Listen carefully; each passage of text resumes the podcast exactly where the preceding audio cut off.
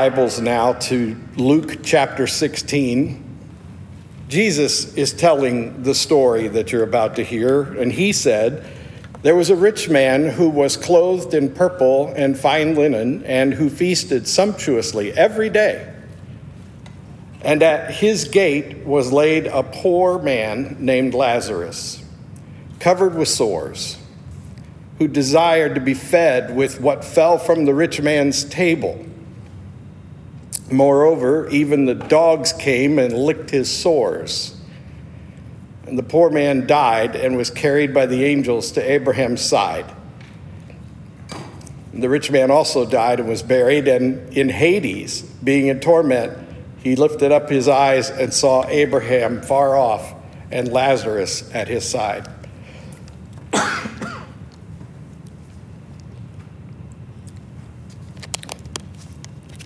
Sorry about that. And he called out, Father Abraham, have mercy on me, and send Lazarus to dip the end of his finger in water and cool my tongue, for I am in anguish in this flame. But Abraham said, Child, remember that you in your lifetime received your good things, and Lazarus in like manner bad things. But now he is comforted here, and you are in anguish. And besides all this, between us and you, there is a great chasm that has been fixed, in order that those who would pass from here to you, to you may not be able, and none may cross from there to us. And he said, Then I beg you, Father, to send him to my father's house, for I have five brothers, so that he may warn them, lest they also come into this place of torment. But Abraham said, They have Moses and the prophets let them hear them. And he said, No, Father Abraham, but if someone goes to them from the dead, they will repent. And he said to him, If they do not hear Moses and the prophets, neither will they be convinced if someone should raise, rise from the dead. The word of God for the people of God. Thanks be to God. So, with this tickle in my throat, that was a bit of a journey to get through. But this story has a pretty obvious overarching message that I think we can all pretty well recognize. If you are very comfortable, very well to do, and you are proud of your accomplishments and you're proud of what you have, and yet you can walk right past a suffering man that sits at your door just hoping for your scraps, then it may not end well for you one day. That, that's an obvious message right there. It's pretty plain. And I'm sure that Jesus' original hearers got it. I'm sure that we get it. For us to be extremely comfortable and extremely well off and taking care of us and our own is, a, is something that we're proud of. It's something we achieve as a, as a sign of, of our, our uh, ability to provide for our families and those we care about and all of that. And, and yet, in this man's case, it seems like a worse problem. And really, the problem is, is, is ultimately the problem of sin. And really, from the very beginning, when sin changes things in the Garden of Eden, the problem is always a problem of being more committed to your self interest than to the Lord. I mean, that's it. And in God's mind, in God's way of thinking, I, I, can't tell you exactly what God thinks, but the Bible gives us a great deal of information about God's priorities. And it seems that if you are more focused on self than God, more focused on self than others, you're sinning. I mean, you don't have to go deep into a bunch of, you know, long list of do's and don'ts and things like that. You just have to look at your attitude. And this is exactly what, what uh, Jesus is saying about these two men in this story. One's attitude was ripe for heaven, and another's attitude was ripe for hell. So, one suffers in torment and eternal separation from God, while the other rests comfortably in the presence of God. Now, Jesus is very clever and very, very pointed in what he's saying here. So he's telling this story to Jews, and he is really making some very uh, uh, distinctive points here that are fun to explore. But, but the overarching idea is, that, that everything that Pharisees and Sadducees and, and uh, everything that uh, Herodian Jews, all of those people who he was talking to who were from the Jewish uh, family, for the most part, they were all people who were pretty proud of their state of being. They were pretty proud of their accomplishments. They were pretty proud of their belongings. They were pretty proud of their religious standing and their social uh, worth you know, and, and Jesus is trying to drive home a couple of really important things to them.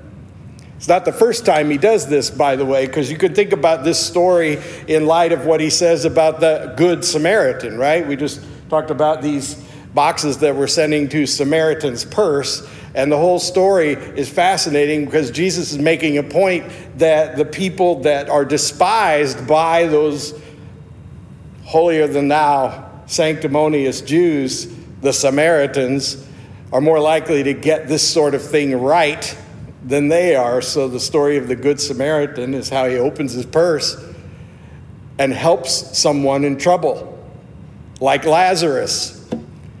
And so Jesus is making a very clear statement that if you can't care about the things that God cares most about, then you're probably headed for hell. Ouch. Now, as we move a little further into the study of this passage, I want to shift directions a little bit, but it's all tied together because he's also telling us a lot about the nature of life after death.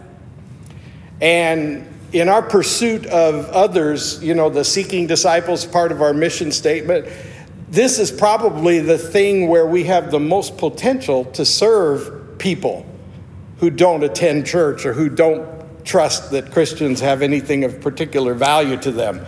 Because religion is real handy when you're worried about death and dying. And that's probably why there will always be religion.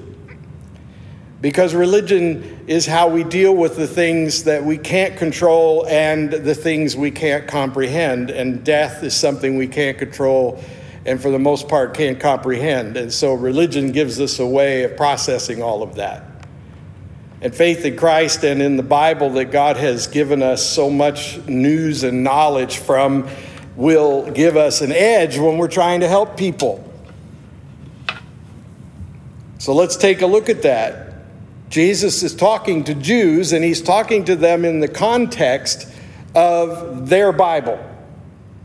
Their Bible at this time when this is happening is what we would refer to as the Old Testament now. But he hasn't introduced the New Testament yet. It hasn't come yet. The word testament is interchangeable with the word covenant in this case. In the Bible, we could say Old Covenant or New Covenant. When we go to the Lord's table, we're celebrating the New Covenant. Jesus says in the Lord's table that this is a new covenant I'm making with you. And it fulfills the old covenant, but it also carries over certain critical elements of the old covenant. But under the Old Covenant, in what we would call the Old Testament, people who die went to a place they would call Sheol. In the New Testament, in the fact that Greek language was used to translate it, the New Testament word Hades is used to describe Sheol. And that's a very telling word because the word Hades literally translates Hades or Hades and it's like a hyphenated word, and what it means is apart from God. So Hades is a place where you're apart from God. To put it more specifically, because Homer, the, the famous Greek poet, used the word Hades, and it was to describe a helmet that made you invisible. The, the helmet of Hades made you invisible. And so when they use this word Hades to describe where the rich man is suffering, what it means is he's invisible to God. God can't see him. Okay? Now, for us Christians and for those people we might share our faith with, this is an important concept because what it means is that when we live in sin, God can't see us. And you think, well, isn't that the point? You know, you don't want God to see you sinning. but don't go there. Understand that there is so much that the world is depending on right now because God is involved that it's difficult for us to imagine a time when God isn't involved. But I'll give you a hint if you dial up the book of Revelation and start reading that, you find out what the world will be like when God's not involved. Okay? But what it's driving at here is Jesus is trying to say that if you're completely devoted to your self interests and you don't care about the poor and you don't care about those who are marginalized, that's what we're really getting at. Jesus cares about people on the margins of society more than the elite, rich, well to do Jews did, and so he's calling them out. And he's basically saying that that attitude will land you outside of a relationship with God.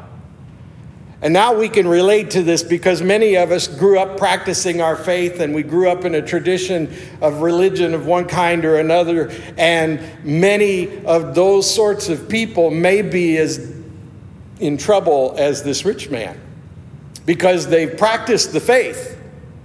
They've practiced, but they never got in the game. They never played in the big game. We practice, but we don't play in the reality that is the Christian life. And so, being separated from God can happen even if you're really faithful to your religion. And that's a scary thought, but that's what Jesus is driving at in this story because he's talking to Jews. And he's saying not so much that helping the poor will land you in heaven, but that helping the poor is a sign of a better attitude. You get that? Because, because I mean, honestly, if you give money to help people who have been victimized by the hurricanes, or you give money to help with Operation Christmas Child, or, or to help poor people or marginalized people, you can do all of that and still be in the wrong frame of mind. You could do all of that and still be separated from God. To be united with God through Jesus is to feel the same heart and mind, which is a gift from the Holy Spirit, so that when you see people suffering, you are overcome with compassion.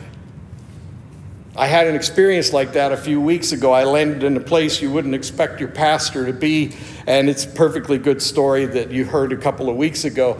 And all I could think of while I was in this place was how much I loved these people and wanted to teach them about Jesus.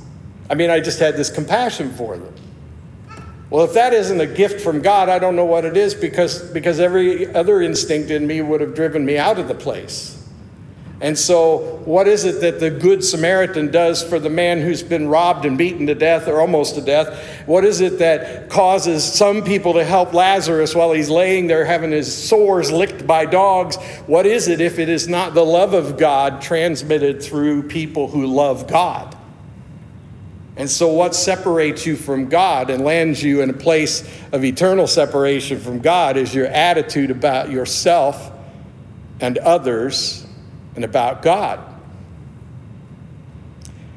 Now, regarding life after death, what Jesus is saying is in this Old Testament concept of Sheol or Hades, there is a place where you suffer, and there is a place where you are comforted, and there's a, ga- a chasm or a gap between them. And you can't cross that void.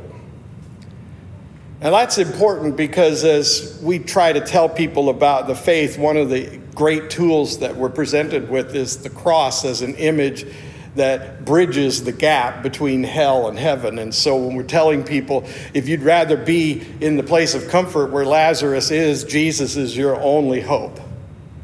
Because that's how your sins are forgiven in the new covenant but it does indicate pretty clearly that God, through Jesus, has a plan for our eternal souls. So our bodies wear out, but we have eternal souls.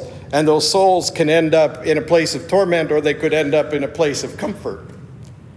Now, I want to talk about the place of comfort for a minute because I had an illustration given to me this morning by my granddaughter because she spent the night with us last night, and this was her first overnight stay at Grandma and Grandpa's, and she did very well. And this morning, early in the morning, she woke up, and Laura leaned over and took care of her, and then dropped her in the bed between the two of us, and we all just sat there together for a little while early in the morning. And then the little booger climbed up on my chest and laid on my chest and just snuggled with me. Now, when I picture Lazarus at Abraham's bosom, that's what I picture. I mean, yeah, it warms your heart to think about a grandpa snuggling with his little baby daughter, granddaughter, but here's the thing. I sometimes wish that I could still be small and be held in the arms of some loving father like that or grandfather, right? But I'm big. And the best I can hope for is a nice hug. But one day, as Jesus has described it. You could be even big, getting just exactly what little Jane got from me this morning and from her grandma, from her aunts and uncles. And it's lots of hugs and cuddles and safety and, and provision and protection. And it's just such a great feeling. This is, this is what heaven, I guess, is because of what we read in Scripture. And so then we have this picture of Sheol or Hades where you can either be in that comfort, comfortable place or you can be in that place of torment. So, before we go any further, if you're wondering what happens when you die, then the scripture seems to give us a pretty clear picture. Your soul continues, and you could be in a place of great comfort, a place Jesus called paradise, or you could be in a place of suffering. Now, Scripture also tells us that after the new covenant, some things change and some things stay the same. And so we find that Jesus and the apostles frequently refer to death as sleep in the New Testament. Jesus, speaking of Jairus' daughter who had died before Jesus got there to heal her, he said, Relax, she's just sleeping. I've got this. And then the Apostle Paul likewise describes in this passage that I think we should all commit to memory. He said this, but we do not want you to be uninformed, brothers and sisters, about those who are asleep, that you may be that you may not grieve as others do, who have no hope. For since we believe that Jesus died and rose again, even so, through Jesus, God will bring with him those who have fallen asleep. For this we declare to you by a word from the Lord, that we who are alive, who are left until the coming of the Lord, will not precede those who have fallen asleep. For the Lord himself will descend from heaven with a cry of command, with the voice of an archangel, and with the sound of the trumpet of God, and the dead in Christ will rise first. Then we who are alive, who are left, will be caught up together with them in the clouds to meet the Lord in the air, and so we will always be with the Lord. So when you die in Christ, you will be with the Lord. Although you might be asleep, I guess. I don't know what that means, but I'll give you an idea. I figure that it's good either way, okay? See, I want you to know that in my opinion, this is good either way. Maybe when we die, there is this whole experience like what I often refer to as, as uh, I tell you about this book by C.S. Lewis called The Great Divorce, and that's a beautiful image of what it could be like. But it also could be that we sleep. Well, I didn't understand this until I'd had surgery, you know, because I hadn't had surgery since I was a little kid. And then several years ago, I had surgery on my neck. And that was the first time I'd been knocked out that way in a long, long, well, since I was a little kid. And since then, I've had some other surgeries because I'm old and brittle and things need repairs. But you know, it's funny how they'll tell you, okay, just, you know, breathe normally, and the next thing you know, you're waking up again.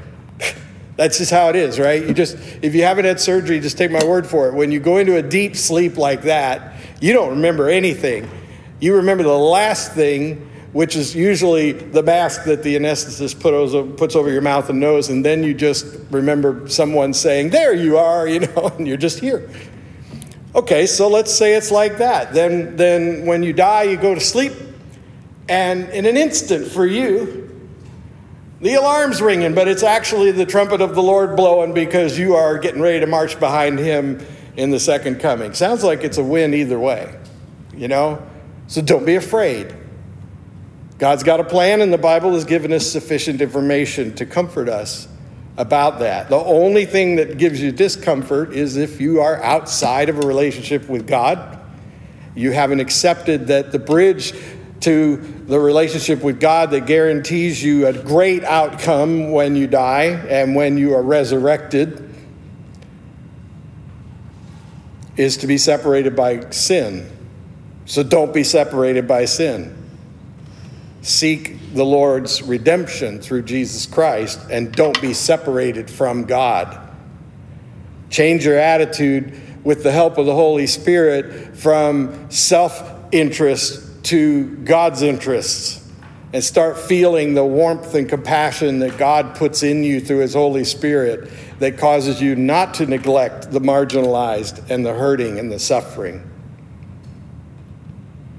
So, finally, you should know that when you die, there will be a day of judgment, and in that day of judgment, those who have been found innocent by faith in Jesus Christ will live in a resurrected form that won't be ghost like or mysterious. It won't be asleep. It won't be anything like that. It will be a physical existence as real, well, more real than this. And so you have nothing to fear. Matthew said, uh, quoting Jesus in Matthew when the Son of Man comes in his glory, all the angels with him, then he will sit in his glorious throne, and before him will be gathered all the nations, and he will separate people one from another as a shepherd separates the sheep from the goats. And he will place the sheep on his right and the goats on his left, and then the king will say to those on his right, Come, you who are blessed by my Father, inherit the kingdom prepared for you from the foundation of the world. For I was hungry and you gave me food. I was thirsty, and you gave me drink. I was a stranger, and you welcomed me. Because Jesus says, if you do it for the least of these, you're doing it for me. And so don't do these good deeds with a self serving attitude or you've defeated the purpose. Do these good deeds because you just can't help it. And that becomes another act of worship that happens because you just can't help it. Remember this and carry this forward throughout your days and years ahead. Love the Lord your God with all your heart, with all your mind, and with all your spirit or your strength. And love your neighbor as yourself. For his sake, amen.